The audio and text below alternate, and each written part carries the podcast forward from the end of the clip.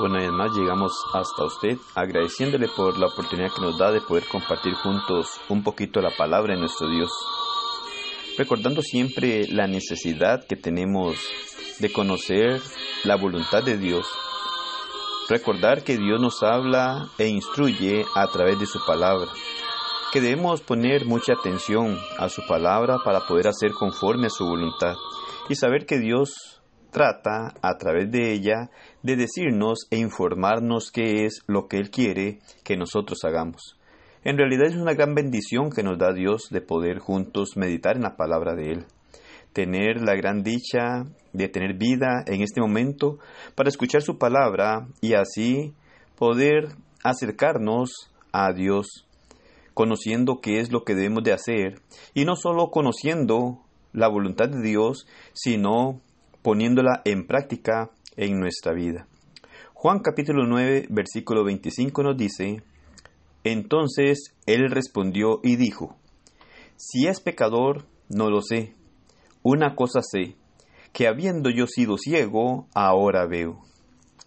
Hoy en día, muchos reclaman tener dones sobrenaturales, y uno muy perseguido por personas es el don de sanidad. A pesar de que las escrituras no solo enseñan que existiera este, sin embargo, muchos hoy se presentan como quienes tienen este don. Lo interesante es que sus supuestas sanidades son selectivas, ya que no sanan toda clase de enfermedad. Cuando observamos a Jesús y a los apóstoles haciendo sanidades, no eran selectivos. Ellos sanaban a cualquier persona, y a estas con cualquier tipo de enfermedad. Pero hoy en día, los que manifiestan tener este don y llega una persona queriendo recibir sanidad y no es sanada, ellos le echan la culpa a la persona diciéndoles que es porque no tiene fe. Esto es una gran mentira, porque a la luz de las sagradas escrituras podemos aprender que el principio de las sanidades que se hacían y de los milagros eran para producir fe. Es decir, las personas no tenían fe.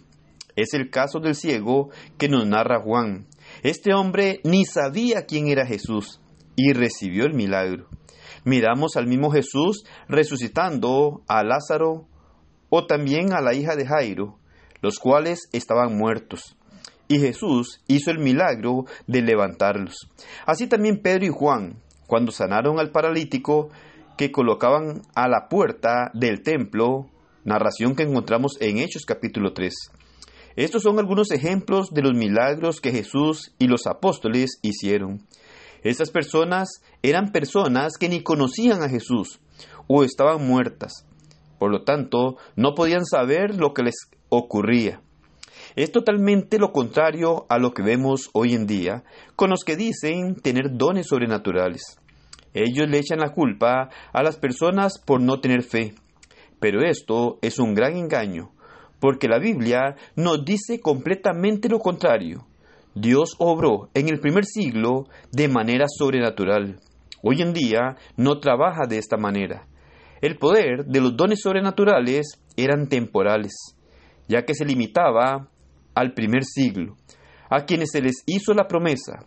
Los que reclamaban hoy tener dones sobrenaturales no tienen fundamento bíblico. Están equivocados y están engañando a muchos, poniendo sus excusas como según ellos, diciendo que la persona no recibe la sanidad porque no tiene fe.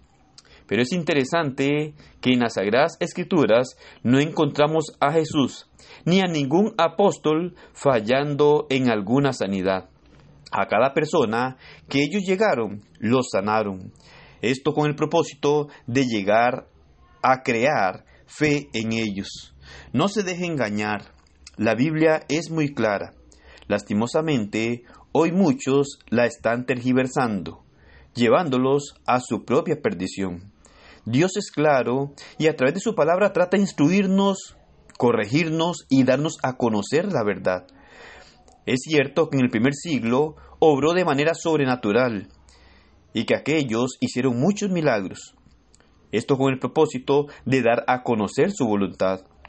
Hoy tenemos su voluntad, las Sagradas Escrituras, el Nuevo Testamento, y Dios nos habla a través de ellas. Hoy debemos conocer qué es lo que Dios quiere que hagamos, mantenernos en sus caminos, mantener su fe, mantener su palabra sin agregarle ni ponerle. Pero debemos de convencernos que es Dios el que legisla y es Dios a quien debemos de obedecer nosotros y no ser engañados. Conocer claramente la palabra de Dios. Debemos tener en nuestra vida el deseo de conocer qué es lo que Dios ordena. Solamente de esta forma podremos saber qué es un error y qué es la verdad de Dios. Dios trata de orientarnos. Allá en 1 Juan capítulo 4 nos dice la necesidad de escudriñar los espíritus para ver si son de Dios o no, porque muchos falsos profetas han salido. Solo Dios nos puede dar la verdad, solo Dios nos marca el camino, solo Dios nos dice qué es lo que debemos de hacer y a nosotros nos corresponde únicamente ser obedientes a su palabra, humillarnos ante Él y tenerlo en nuestra vida como el amo y Señor, no haciendo lo que creemos que se debe hacer, lo que nos guste que se debe hacer o lo que nos parezca que se debe hacer, sino hacer la voluntad de nuestro Dios. Y Dios no falla, su palabra nos ayuda para conocer su voluntad, para conocer qué es lo que Dios quiere que hagamos y para saber cómo es que Dios obra en la vida de las personas hoy en día. Que el Señor le bendiga y que pase un excelente día.